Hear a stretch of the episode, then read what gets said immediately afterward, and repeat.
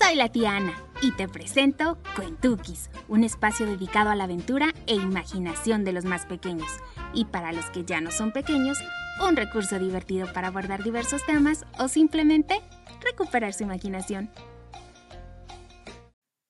Cuentukis 29 Ni hao. En mi tierra que se llama China, para saludar nos decimos Ni hao. ¿Quieren intentarlo conmigo? Junten las palmas de sus manos a la altura de su pecho y con una pequeña levelencia todos decimos Ni hao. Hola a todos, ya somos amigos. Mela lo cuenta que muchos piensan que los lagones son terribles criaturas, que son malas y que avientan fuego. Pero en mi tierra, que como les dije es China, está hasta el otro lado del mundo.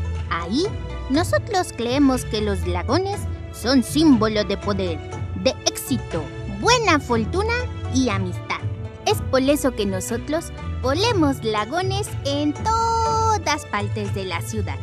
Tenemos lagones en techo de palacio, tenemos lagones en entrada de las casas, tenemos lagones en los parques, en el negocio, en la playela, en lo plato de la comida.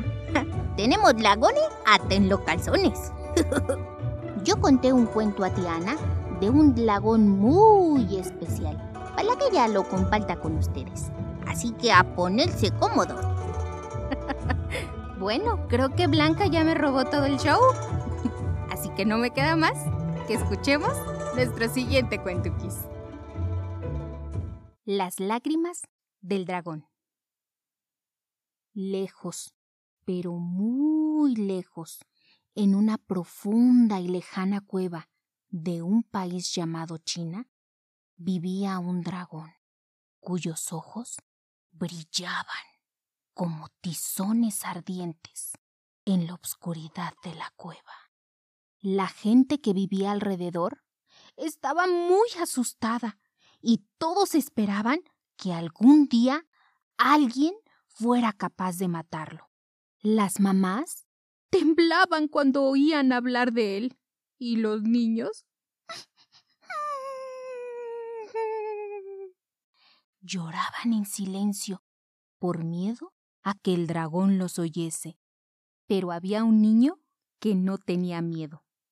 Taro, ¿a quién debo invitar a la fiesta de tu cumpleaños? Mamá, quiero que invites al dragón. ¿Bromeas? No, mamá, es en serio. Quiero que el dragón venga a mi fiesta de cumpleaños. ¿Qué qué?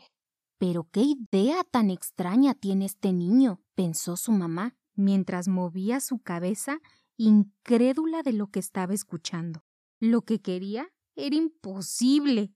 ¿Cómo vamos a invitar al dragón? pensó su mamá. Pasaron los días, y la mamá de Taró no tardó en organizar la mejor de las fiestas. Ya estaba todo listo, y el gran día llegó. Pero esa mañana, Taró desapareció. ¿Dónde creen que se fue? Se me hace que sí. Taró, esa mañana, se despertó muy temprano y salió de su casa. Atravesó la ciudad y entró al bosque. Caminó por un rato y subió por los montes, hasta que llegó a la montaña donde vivía el dragón. Señor dragón. Señor dragón. gritó Taró con voz firme. Mm, ¿qué pasa? ¿Quién se atreve a llamarme? pensó el dragón mientras sacaba su enorme cabeza de la cueva. Buenas tardes, señor dragón. Hoy es mi cumpleaños y mi mamá me ha preparado una enorme fiesta con un montón de dulces. Y vengo a invitarlo. Gritaba Taró con gran voz para que el sonido llegara hasta allá arriba a los oídos del dragón. El dragón no podía creer lo que estaba oyendo y miraba a Taró un poco enojado y Mm, desconcertado. Pero Taró no tenía miedo y tampoco pensaba irse sin una respuesta, así que siguió intentándolo. Señor dragón. ¿Sí me escucha? ¿Quiere venir a mi fiesta de cumpleaños? El dragón, al ver la insistencia de Taró, entendió que estaba hablando en serio, y entonces pensó, Todos me odian y me tienen miedo. Nunca antes nadie me había invitado a una fiesta de cumpleaños. Esta es mi primera vez. Qué bueno es este niño.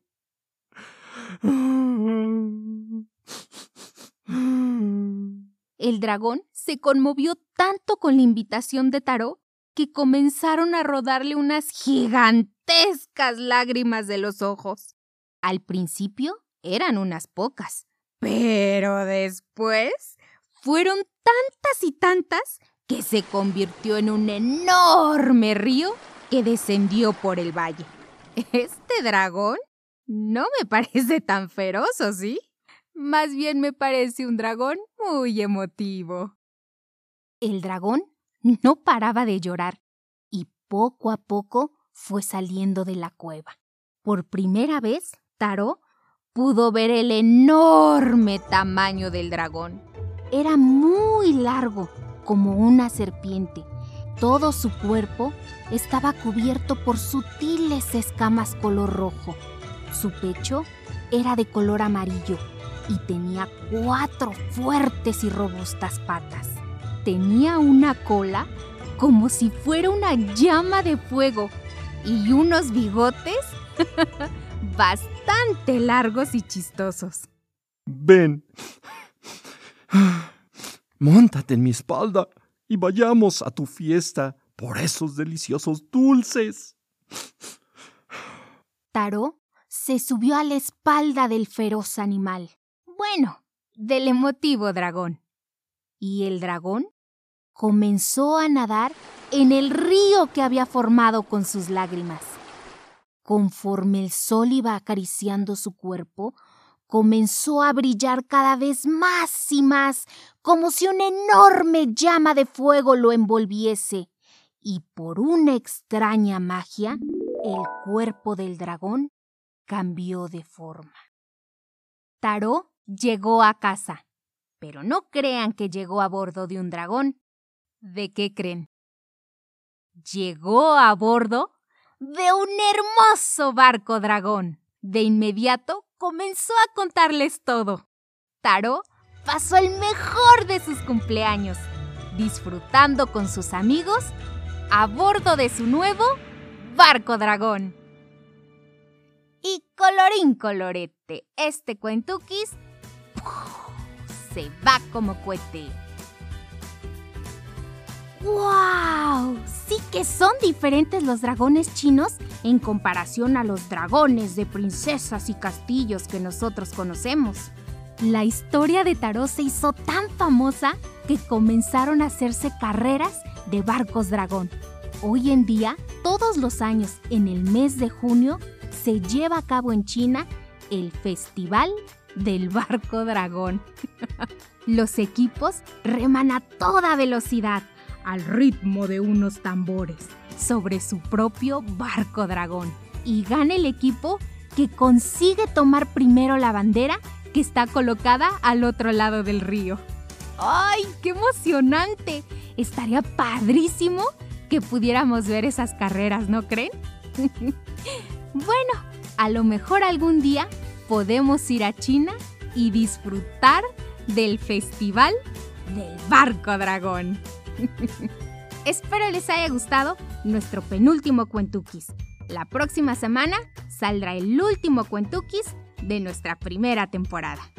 ¡Adiós!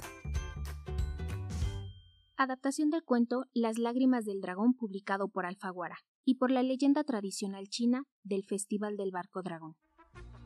Mayorsukis, síganos en Facebook porque estaremos publicando más información sobre este divertido festival y también actividades para que puedan hacer con sus pequeños. Estamos a un cuento de terminar nuestra primera temporada. Muchísimas gracias por acompañarnos durante estos 29 cuentukis. Y muchísimas gracias por recomendarnos para seguir activando la imaginación de más pequeños. Hasta la próxima.